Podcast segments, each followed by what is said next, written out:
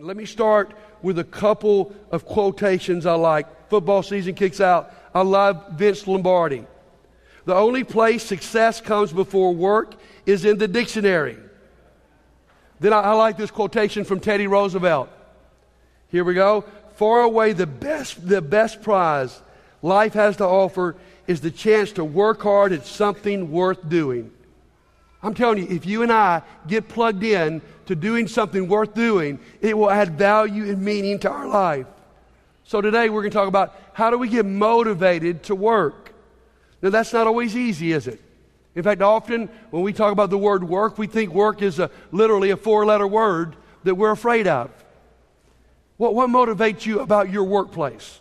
Well, we might be to find that out if we uh, asked, What do you want out of a performance review? When, when you're pulled into a performance review, what would really excite you? A thank you, a commendation, a raise, an increase in vacation time and flexibility? Or maybe you like someone to come in and say, here's where you could improve. You might find in that moment what really motivates you to work. And we find it's very hard to stay motivated in our workplaces. It's hard to stay motivated in our homes. I think about when my kids were little growing up, and you, you guys, their parents, understand this you know, when you're trying to have those Saturday work days? Is, there any good way of waking them up in bed to tell them that? Hey guys, today you've got an opportunity to serve. We are going to bless our family today as we rake these leaves and we clean out these gutters. I found it very, very hard to motivate my kids. They, they would fight that. So you try all kinds of different ways. You try just to be encouraging. This was dad's, dad's famous line Guys, let's get up and let's just knock it out. Well, it didn't seem to work very well. Then you go, hey, if, if we really work really hard, you know, we'll get through this morning. We'll go to Chris's Hot Dogs for a, for a meal. Well, that might be a little bit better. Such mom hates Chris's Hot Dogs. Or then, then you might say, okay, guys, if, if we don't get with it, if we don't really get with it, we're going to work all day long. Just, just suck it up. We're going the whole day and you just you just couldn't find a good way to motivate. And so you end up, what, what we do in our families? We end up back, police. I, well, here's what I would end up doing. I would just end up barking orders. You rake, you clean the gutters, you, you give the sidewalk. Okay, go pick that up right now. I mean, pick, pick up your pace. And so I just sort of barked them through the morning. Anybody ever experienced this? You are looking at me like you don't know what I'm talking about, all right? We've all been there. Now, guys, in church, sometimes I think it's the same way. We try to motivate by encouragement. We try to motivate by positive reinforcement. We try to motivate sometimes by guilt. And yet often we, we don't get anywhere. And we even we end up sort of barking orders out or we end up begging, please, please, please help us. We've got this great opportunity for you to serve in the nursery. And if you would just sign up, it'd be a blessing to you and blessing to the church. And then we bombard you with about 10,000 emails, right? And, and how, how do you do it? How do we motivate one another? Now, this morning we're going to look at a passage I think that's going to give us the key. Look with me, first of all, though, to a familiar passage, 1 Corinthians chapter 13, verse 13. Now, you're familiar with this. And now Paul says, These remain faith, hope, and love, but the greatest of these is what? Love. Now, some writers call this Paul's shorthand for the effective Christian life faith, hope, and love.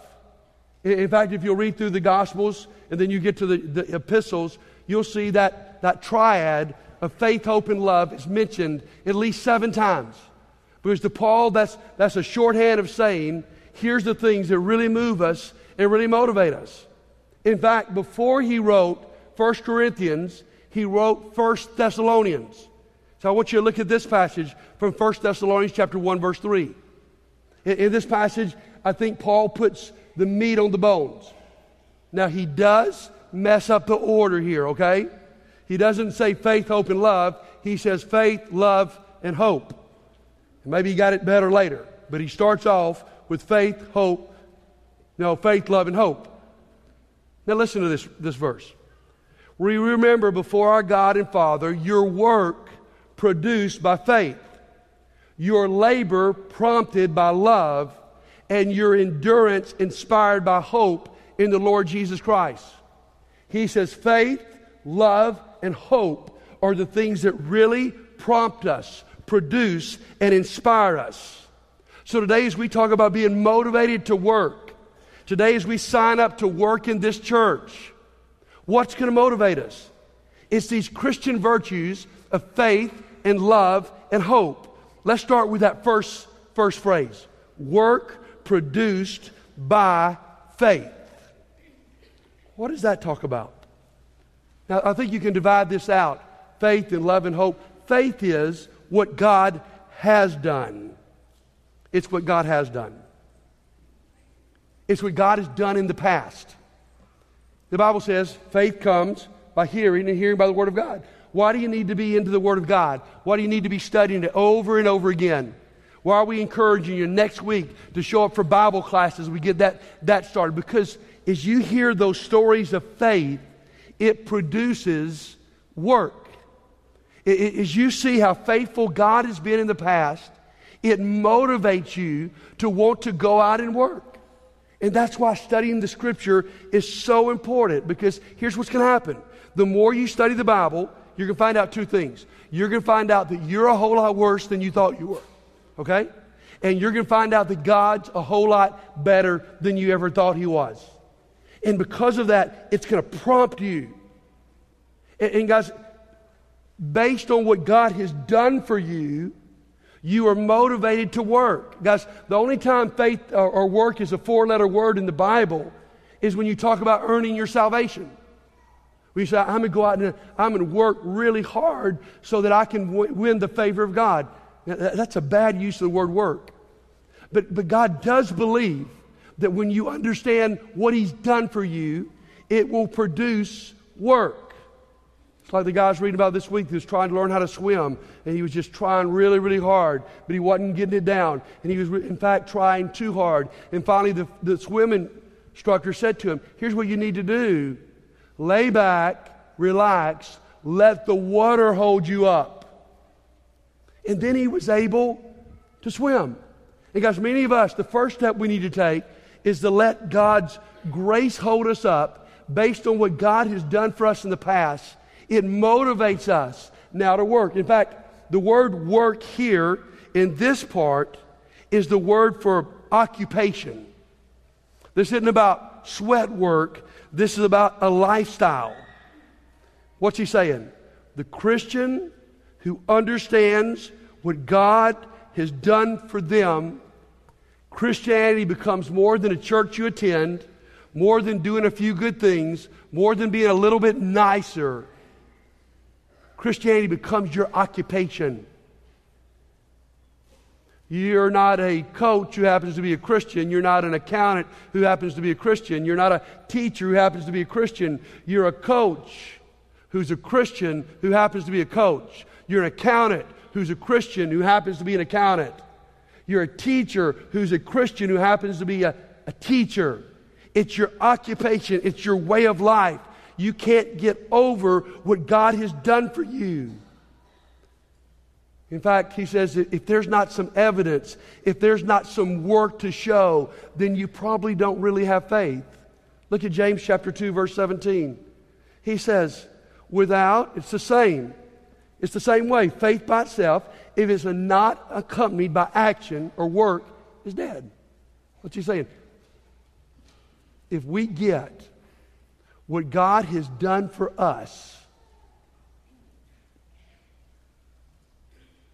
it can't help but move us. We don't need somebody up here begging us to get involved, someone guilt tripping us into signing up to serve.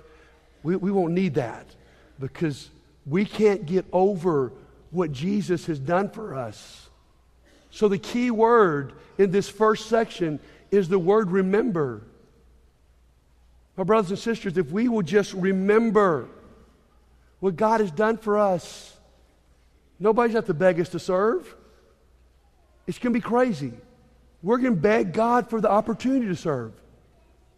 I told this story a couple months ago, but I think it proves the point we're saying here. There's these two young men who grew up together, and they were they were um, they joined the military, and they were in Afghanistan fighting. They, they'd grown up in the same neighborhood, been in the same schools. They'd been best friends since kindergarten. And they, they just loved each other. and had a great relationship. And, and finally, they both decided to join the army together. And craziest thing happens they're in the same platoon, and they're in the desert sands of Af- Afghanistan fighting. And it's, it's terrible, but it's awesome that they're in the same tent.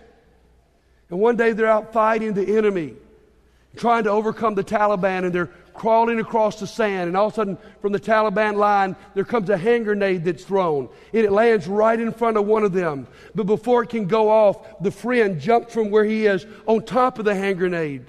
He dies, and his friend lives, who should have died. Now, what can be your reaction if you're the friend that lives? You go back to your tent and you check your Facebook. You go back and you read a magazine. You, you get on your ESPN app to get the scores. No, no, no, no. Your friend has just died for you. You're going to go back and you're going to think, my goodness, I cannot believe he would do this for me. What are you going to do? I will live the rest of my life out in honor of my friend who gave himself for me. I may not do anything else in my life, but I will honor him for what he did. That's natural. My friends, that's what Jesus has done for you. And if you will keep that in your memory bank and remember that, it will motivate you out of your mind. So, right now, we're going to remember what Jesus did for us. We're going to take communion together. And I want you, in the next few moments, to simply focus on that sacrifice that Jesus gave and be asking yourself, in response to this, has being a Christian become my number one description of who I am? Has it become my occupation? Let's pray together. God, thank you for bringing us together this morning. Lord, we want to be a motivated people, but God, we confess that so often our motivation is, is lacking. And often we're embarrassed to say, Father, our motivation is lacking for you. And Father, we want this kind of faith that Paul described that produced work, that produced a lifestyle, that produced an occupation. And I believe, Father, that Paul was convinced if we would just remember how good Jesus has been to us, what he has done for us on that cross. If we would just remember his body, his blood, and that that means to us that we are saved, that we don't have to work for our salvation, but because we're saved, we dearly want to work for you. God, give us that memory these next few moments, and may that motivate us out of our mind. We pray in Jesus' name, amen. We continue to seek this, uh, excuse me, this motivation that God wants to give us.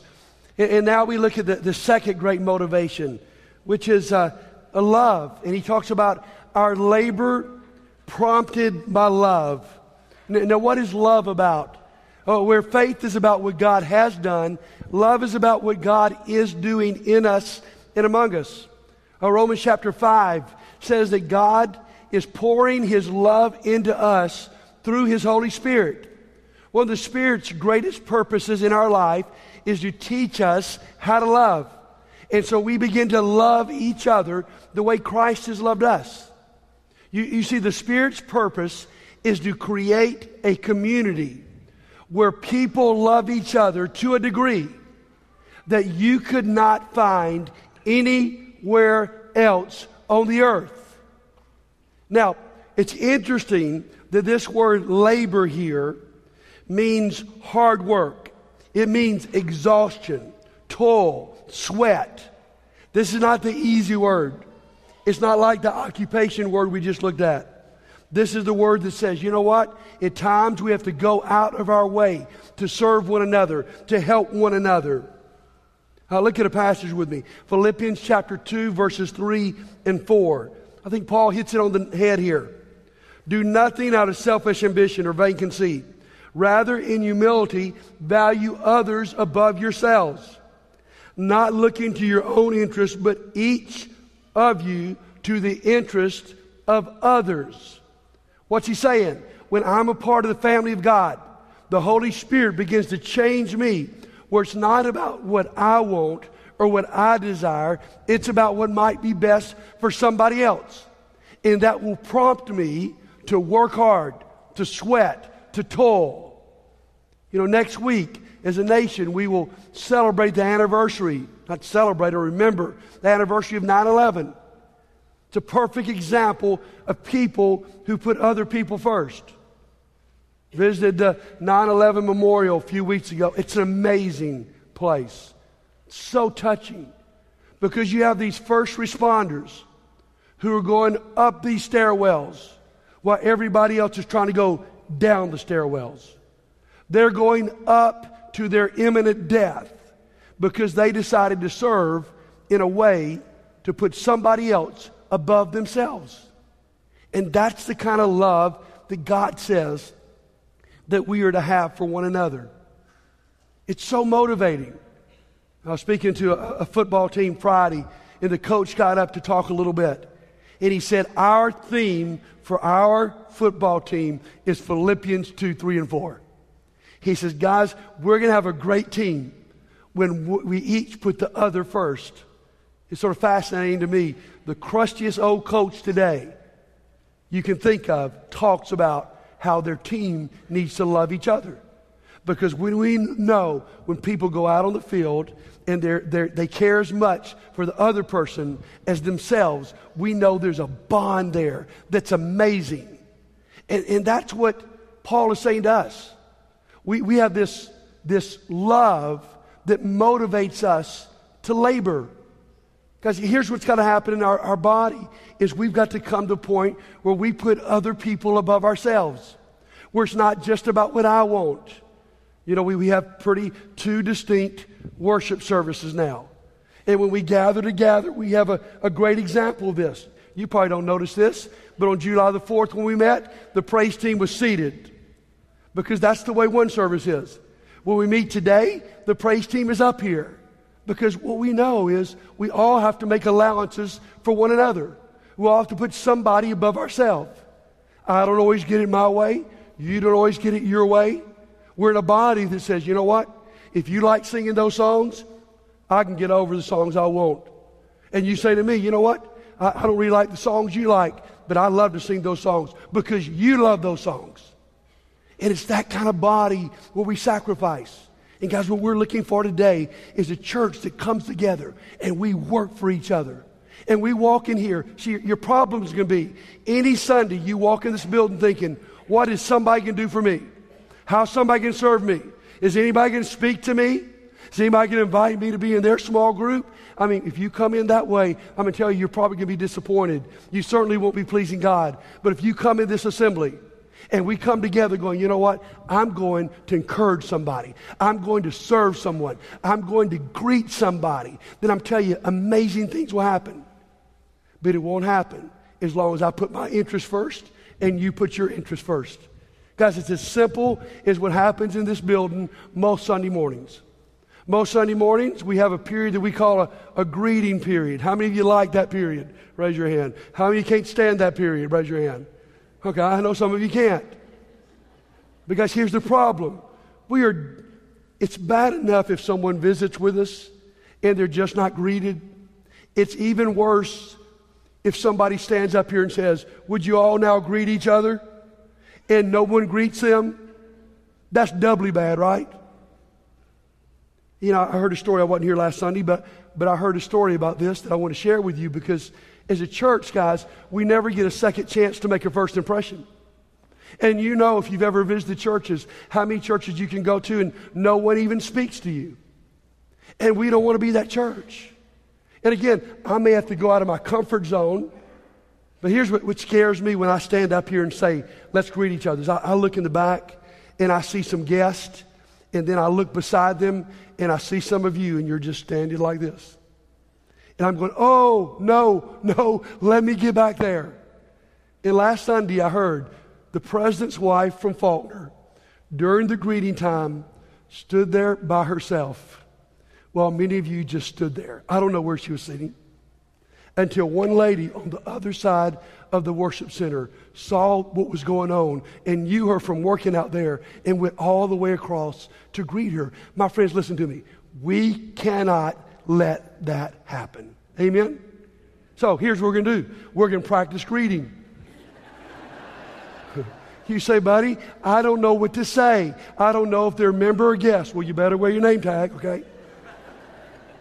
Or you say, I don't know if they've been here 20 years or one week. Guys, here's the line. Let me teach you a line. Hey, nice to meet you. How long have you been at Landmark? Say that with me. Hey, nice to meet you. How long have you been at Landmark? That works for anybody. If they've been here the first week or they've been here 50 years, it works. And so here's what we're going to do we are going to practice greeting because we've got to get this down pat. And what we're going to do is we're going to greet one another until you hear the praise team start the greatest commandments. And then let's just remain standing and let's think about our love for each other. Stand up, move your bottom, greet somebody. Well, I appreciate y'all putting up with my voice this morning. It is quickly going. We just got a little bit more. It went out on me Friday night. I was beside my good friend Billy Camp. And Billy said, This is so good, maybe you won't preach long Sunday. yes, you did. Yes, yes, you did. I thought I might promote that out. He's telling me to cut it now. Well, let's go to one word, of the triad, okay? Endurance inspired by hope. I love this one because hope is about what God will do. Faith was about what God has done. Love is about what God is doing. And hope is about what God will do. And the word here for endurance is a, a, a unique word. We don't really have a, a good English word to translate it. But what it really means is ceaseless action. It means this hope that we have that there's a better day coming causes you and I to endure. You see, it's easy to start anything, it's much more difficult to finish. Many of us start the Christian life all motivated, all pumped up. We're the person that comes to church says, Tell me what to do. I'll, I'll, I'll serve anywhere you need me. But if we're not careful with age and time, we begin to lose that motivation. And the great motivation to keep us in ceaseless action is hope. Studies say if someone has hope, they can endure anything. You take hope away, and they stop. After World War II, when we went into Germany and found all these orphan children, we had a problem in that they, they wouldn't sleep. And we finally found out the reason they wouldn't sleep is because they didn't think they'd have food in the morning.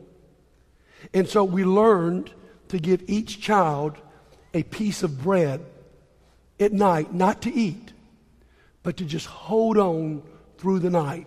Because it said to them, there's going to be something in the morning.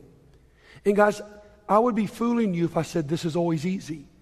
It's like the last word we studied there is toil, sweat, and endurance. And too many of us started this life out strong, but with time we have faded. That today, while we're all together, I wanted to point out someone among us who just amazes me because he will not fade. Despite the fact he has more excuses than anybody else in this assembly that I know of to say, I give up. I'm not going to show up at 6 o'clock to pray. I'm not going to go serve in the inner city. I'm not going to show up for the elders' meetings. It's, it's our brother Junior Bagel who this week celebrates his 60th birthday. Junior, would you stand so that we can tell you how much we love you?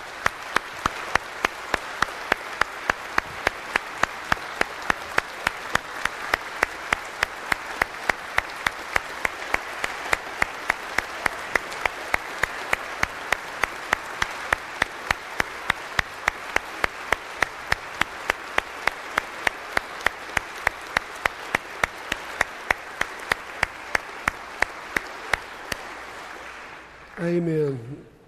I love that man. He inspires me every day.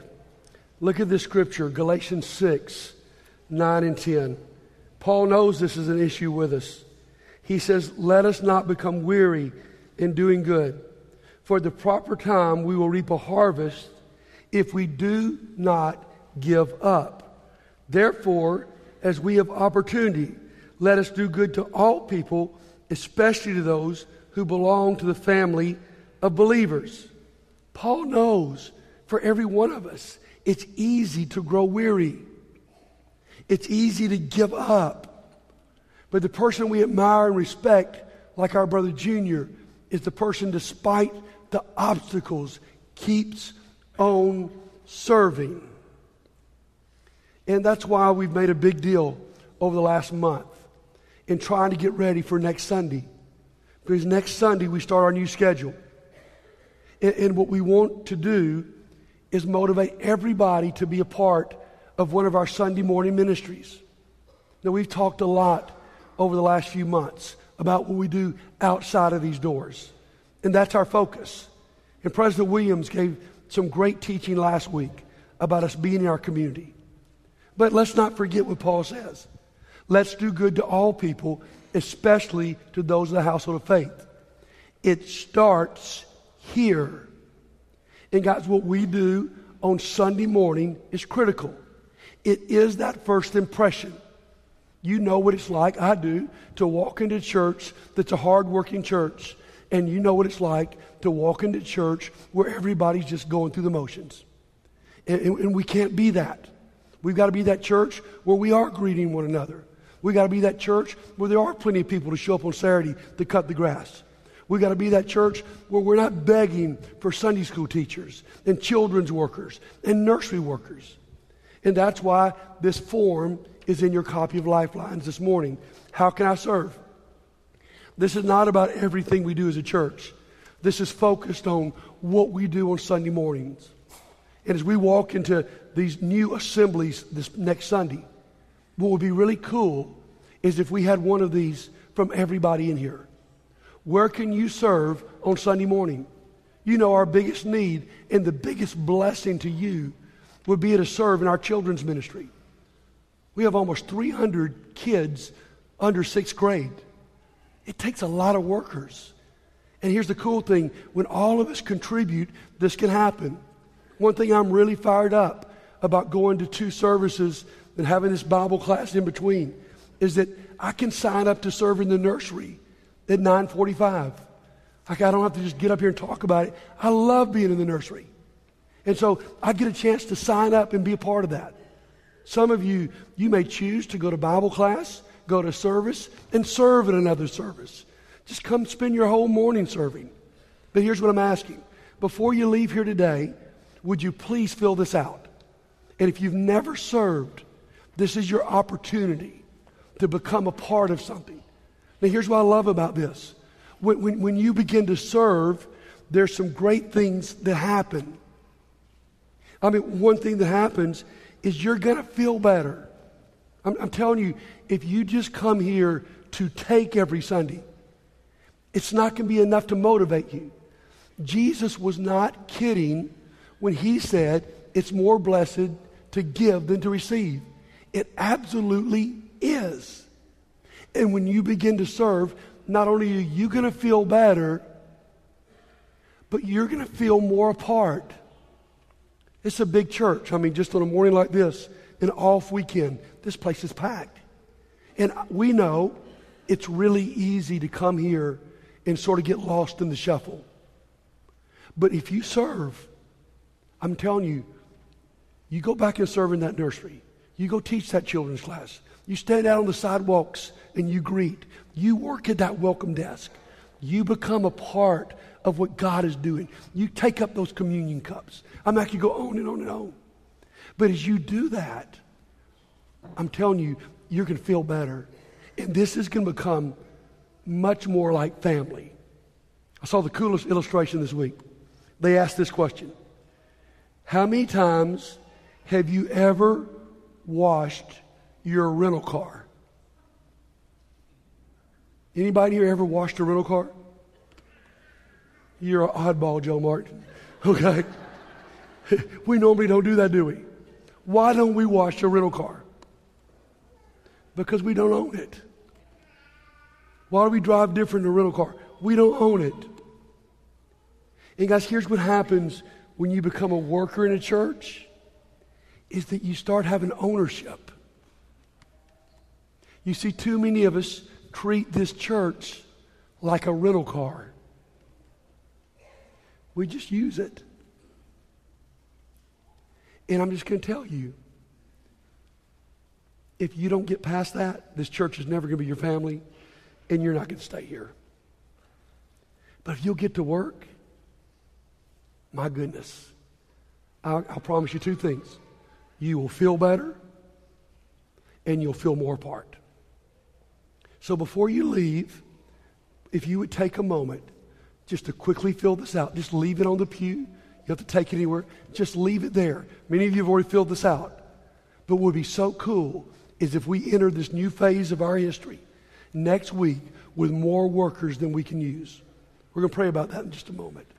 So here's the key let's get to work. What, what are we? We are motivated out of our mind by the faith that we have in what Jesus has done for us. We are motivated by the love that we have for each other in putting someone else first. And we're motivated by the hope that we have that heaven is just around the corner. Like I said years ago, I used to, to say to my children, let's knock it out. Let's knock it out. And now my son Luke has got where he calls me and he's telling me what he's doing over Mississippi. He'll say, Dad, I knocked it out today. Now, I know that's not true, but I really, really appreciate him saying it, all right? And so today, guys, what I'm saying to you is, man, let's, let's knock it out. What could we do together?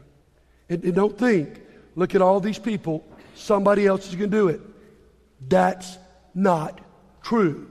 We need you. And so the number one way you can respond to this message is to fill this out.